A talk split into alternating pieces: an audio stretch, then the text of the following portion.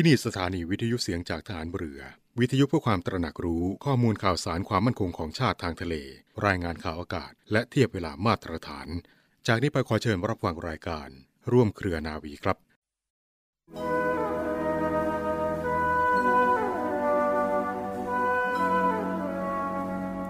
คนเราทุกคนก็อายุมากขึ้นทุกวันหนึ่งวันสองวัน ก็อายุมากขึ้นหนึ่งวันสองวัน จะต้องฉุดจิตใจให้แข็งแรง ให้ไม่มีความวุ่นวาย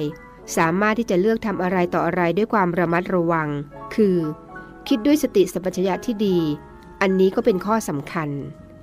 พระราชดำรัสของพระบาทสมเด็จพระบรมชนกาธิเบศรมหาภูมิพล อดุลยเดชมหาราช บรมนาถบพิตร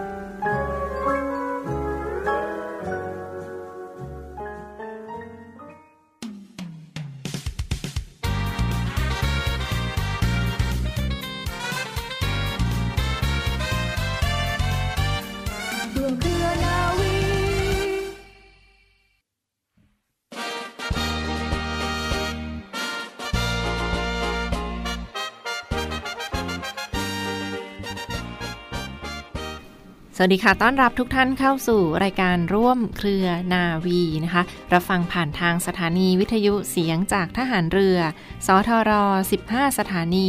21 ความถี่ ทั่วประเทศไทย และช่องทางของเว็บไซต์ที่ www.voiceofnavy.com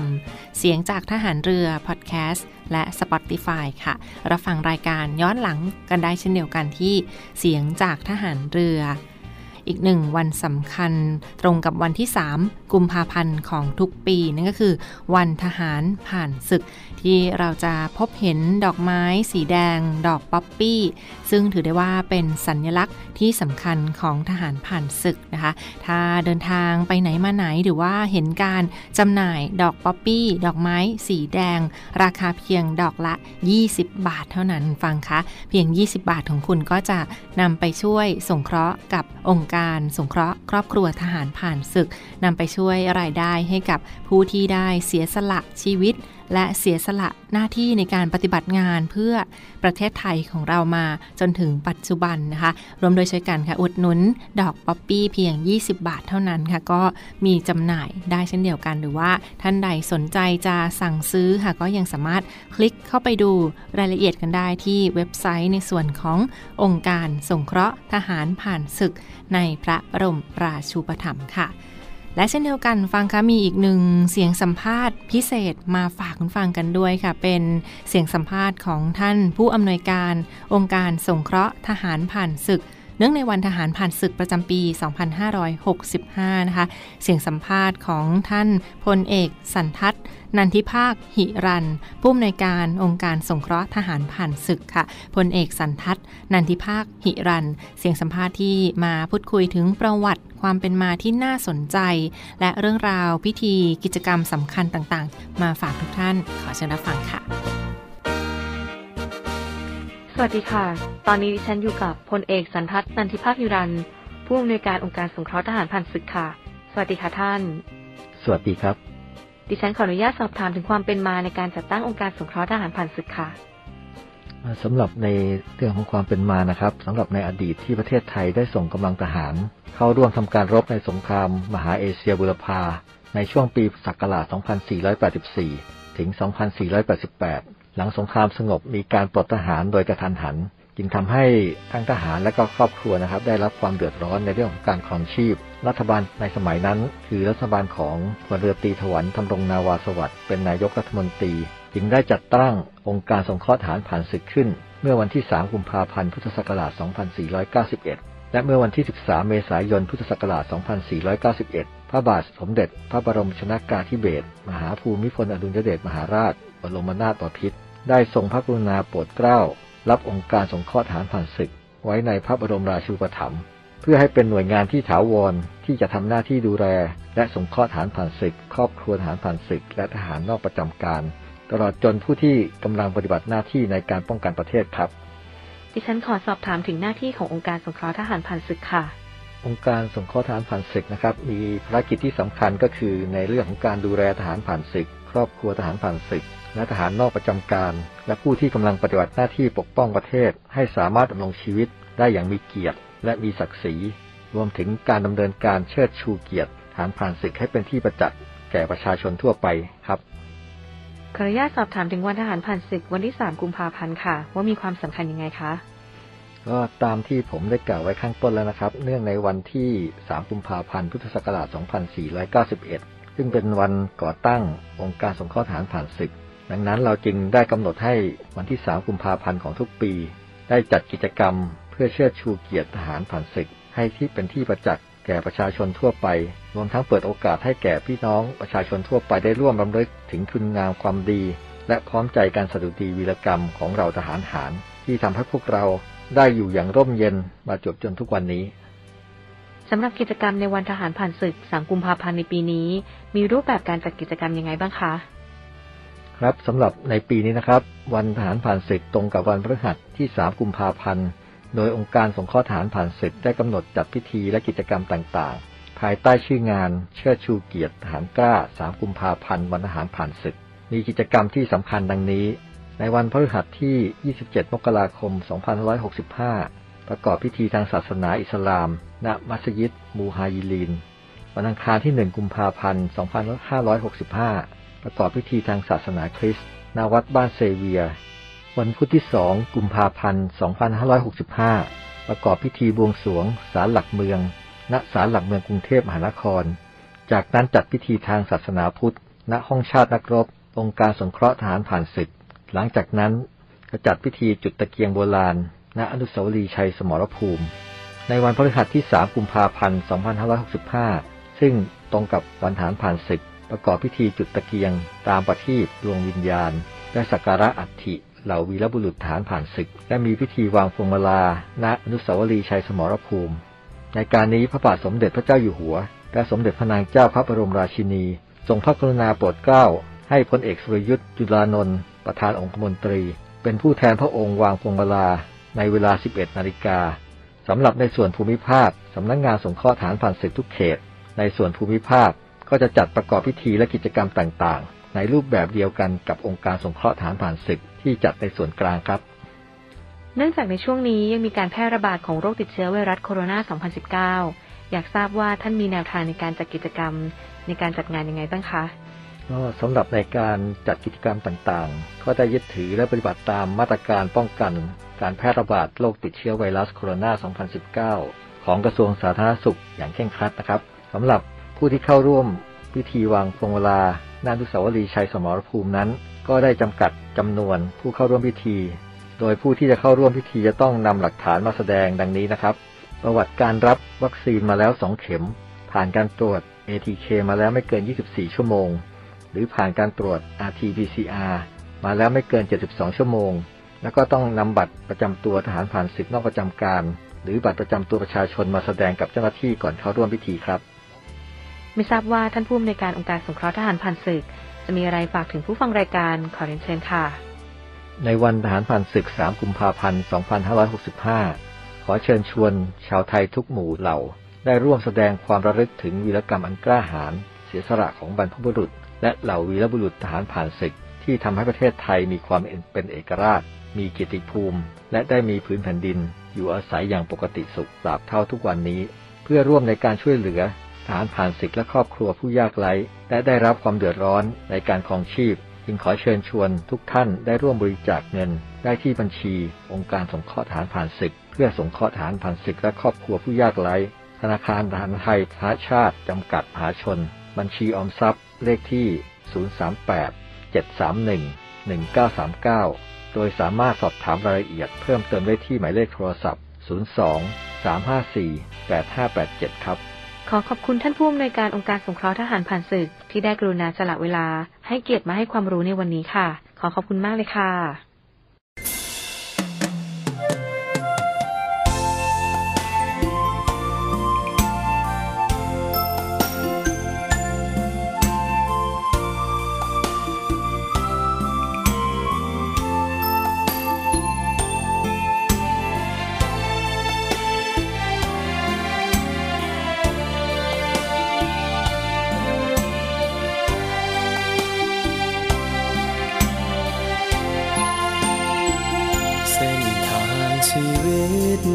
กรรมคงลิขิตให้เดิน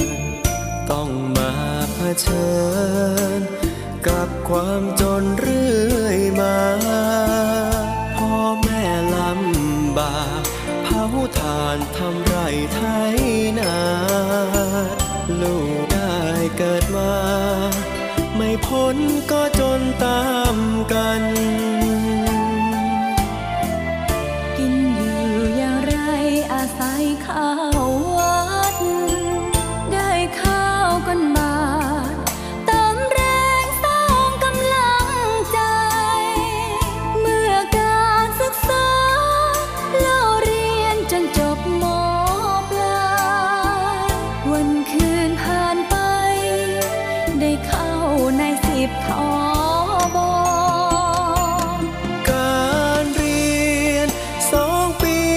แสนฝึกหนัก ด้วยใจรัก เป็นทหารทอบอ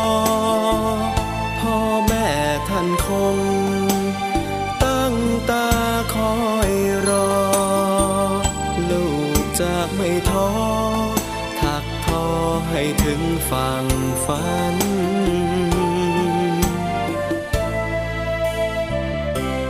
จบออกมา ได้เป็นหัวหน้าชกอหมู่บ้านลีซอเป็นที่รับใช้ชาติไทย ปฏิบัติการรบ จุดจบคือยังไม่ตายแต่ชีวิตเปลี่ยนไป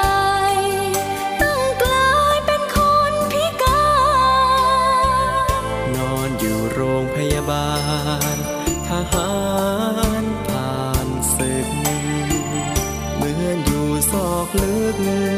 ในสุดตึกหลังด้านใน เสียงจากทหารพิการแต่เพียงร่างกา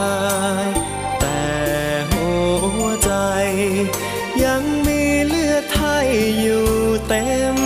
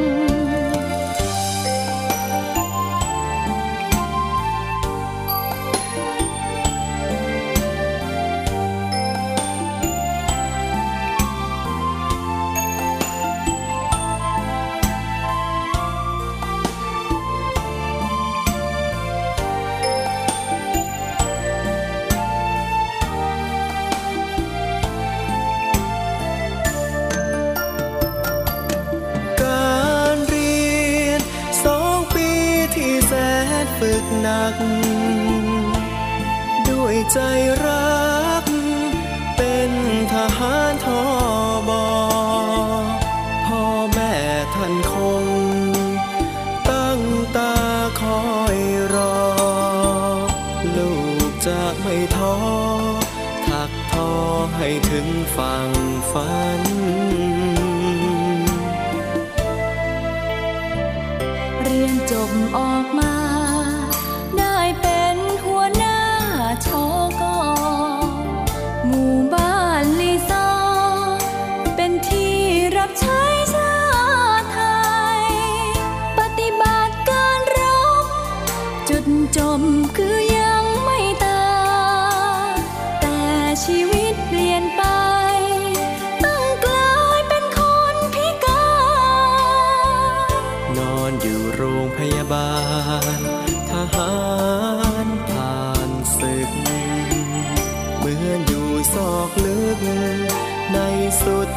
ลังด้านใน เสียงจากทหารพิการแต่เพียงร่างกาย แต่หัวใจ ยังมีเลือดไทยอยู่เต็ม จนถึงบัดนี้ ไม่เคย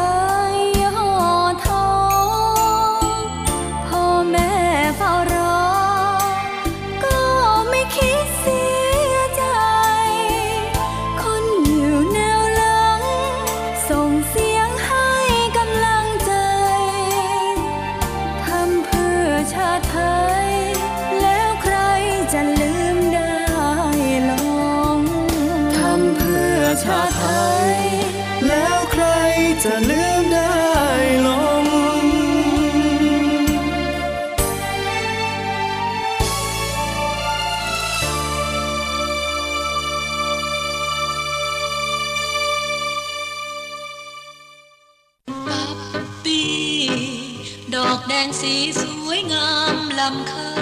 เงิน 20 บาทต่อดอกป๊อปปี้หนึ่งดอก ที่มูลนิธิสงเคราะห์ครอบครัวทหารผ่านศึกได้รับจากพี่น้องคนไทยทุกท่าน จะเป็นกำลังใจให้ทหาร ตำรวจและอาสาสมัคร ที่ยอมสละเลือดเนื้อหรือแม้แต่ชีวิตของตนเอง เพื่อปกป้องประเทศชาติอันเป็นที่รักของเรา มีพลังที่จะปฏิบัติหน้าที่ต่อไป 3 กุมภาพันธ์ ดอกป๊อปปี้บาน วันทหารผ่านศึก ต่อเนื่องกันในช่วงนี้กับข่าวสารจากกองทัพเรือในรายการร่วมเครือนาวีค่ะ รับฟังผ่านทางสถานีวิทยุเสียงจากทหารเรือ สทร 15 สถานี 21 ความถี่ ทั่วประเทศไทยนะคะ และช่องทางของเว็บไซต์ที่ www.voiceofnavy.com w w w เสียงจากทหารเรือ .com รวมทั้งแอปพลิเคชัน Podcast และ Spotify ค่ะ รับฟังย้อนหลังกันได้เช่นเดียวกันที่ในส่วนของเสียงจากทหารเรือ เรื่องราวข่าวสารที่หยิบยกมาฝากคุณฟังกันแนวันี้นะเป็นประกาศรับสมัคร บุคคลพลเรือนสอบเข้ามาเป็นนักเรียนช่างกรมอู่ทหารเรือ ประจำปีการศึกษา 2565 น้องๆท่านใดที่มีคุณสมบัติ ตรงตามเงื่อนไขและสนใจจะสมัครเข้ามาเป็นส่วนหนึ่งของกองทัพเรือ ในปีนี้ค่ะมีเปิดอีกหนึ่งรายการเป็นนักเรียนช่างกรมอู่ทหารเรือประจำปี 2565 นะคะ เปิดรับประจำปีนี้จำนวนทั้งหมด 80 นาย ด้วยกันนะเปิดรับสอบคัดเลือกเข้ามาค่ะ เมื่อสอบคัดเลือกแล้วก็จะรับทั้งหมด 80 อัตราด้วยกัน ซึ่งสำหรับน้องๆที่สนใจจะสมัครสอบเข้ามาในครั้งนี้นะเป็นนักเรียนช่างกรมอู่ทหารเรือค่ะ ก็ต้องสำเร็จการศึกษาชั้นมต้น มัธยมศึกษา ตอนต้นนะหรือว่าจบชั้นม .3 เรียบร้อยแล้ว และมีอายุตั้งแต่ 15 ปี บริบูรณ์ไม่เกิน 18 ปี บริบูรณ์นะหรือว่าเกิดตั้งแต่ปี 2547 ถึงปี 2550 นะคะ ดูรายละเอียดกันได้ที่เว็บไซต์ในส่วนของกรมอู่ทหารเรือค่ะ นอกจากนี้ก็ต้องมีคุณพ่อคุณแม่เป็นสัญชาติไทยโดยกำเนิดนะคะ หรือว่าถ้าเป็นนายทหารสัญญาบัตรหรือนายทหารประทวนก็สามารถมีสัญชาติไทยโดยกำเนิดถึงแม้ว่ามารดาจะไม่มีสัญชาติไทยก็ได้ค่ะ มีสุขภาพร่างกายแข็งแรงเหมาะสมกับการปฏิบัติงานนะคะ และเป็นเพศชายที่ไม่มีประวัติ ในคดีทางอาญาหรือว่าคดีทางกฎหมายต่างๆ เหล่านี้ค่ะ สนใจก็ลองเข้าไปดูรายละเอียดกันได้ที่เว็บไซต์ของกรมอู่ทหารเรือนะคะ จะเปิดรับสมัครตั้งแต่บัดนี้ถึงวันที่ 1 มีนาคม 2565 นี้นะคะเปิดรับสมัครสอบนักเรียนช่างกรมอู่ทหารเรือ ตั้งแต่บัดนี้ถึงวันที่ 1 มีนาคม 2565 นี้ค่ะ เปิดรับสมัครช่องทางอินเทอร์เน็ตเท่านั้นคุณฟังคะ เข้าไปดูรายละเอียดกันที่อินเทอร์เน็ตเท่านั้น แล้วก็คลิกส่งใบสมัครกรอกรายละเอียดกันทางอินเทอร์เน็ตเท่านั้นนะคะ www.ndas.navy.mi.th www.ndas นะคะ navy.mi.th ค่ะ หรือว่าลอง search Google แล้วคลิกคำว่าประกาศรับสมัคร นักเรียนช่างกรมอู่ทหารเรือ นักเรียนช่างกรมอู่ทหารเรือประจำปี 2565เมื่อสมัครสอบเรียบร้อยแล้วค่ะ เขาก็จะไปแบ่งการสอบออกเป็นอีก 2 รอบใหญ่ก็คือ รอบแรกค่ะก็จะเป็นการสอบภาควิชาการข้อเขียนนะในวันที่ 8 มีนาคม และรอบที่ 2 จะเป็นสอบสัมภาษณ์ แล้วก็สอบทางพละศึกษานะมี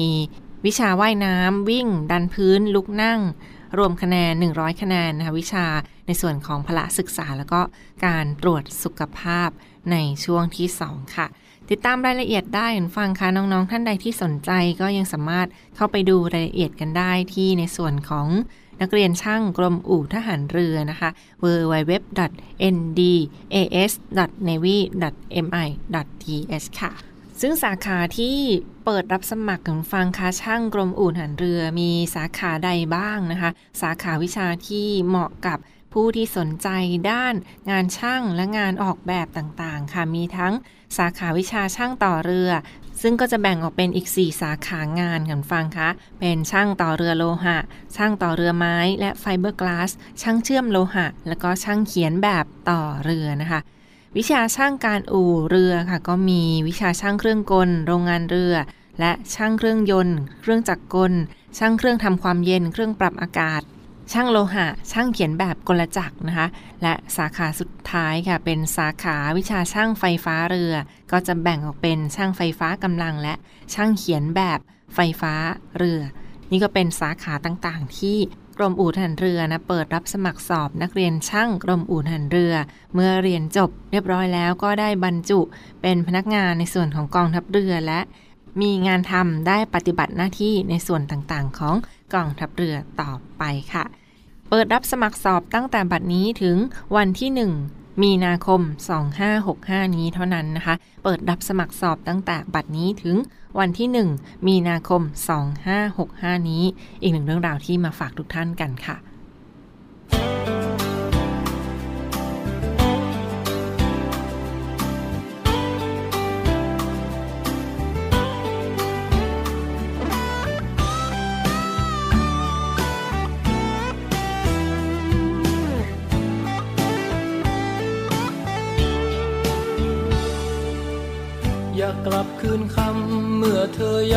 สัญญา อย่าเปลี่ยนวาจาเมื่อเวลาแปรเปลี่ยนไป ให้เธอมาให้มันคง แล้วอย่าลงไปเชื่อใคร เดินทางไป อย่าวันไว้ใครกลางกัน มีดวงตะวันส่องเป็นแสงสีทองประจางคันลองให้ไฟพองและสร้างสรรค์ เมื่อดอกไม้ สู่ไม่หวันคือรางวัล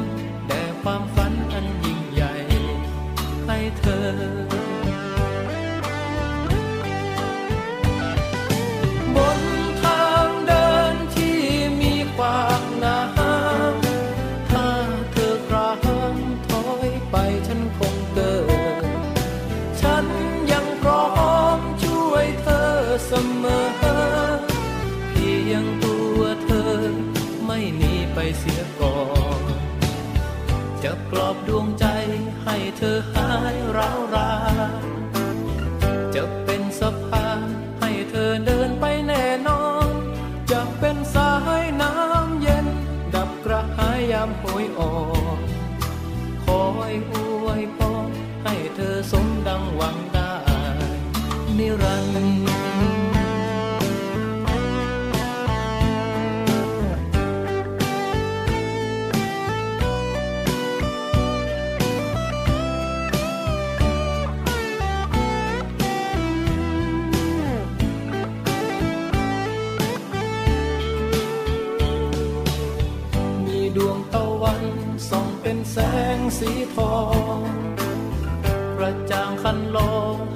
ให้ไฟปองและสร้างสรรค์ เมื่อดอกไม้แย้มบาน ให้เธอหันสู่ไม่หวันคือรางวัลแด่ความฝันอันยิ่งใหญ่ ให้เธอ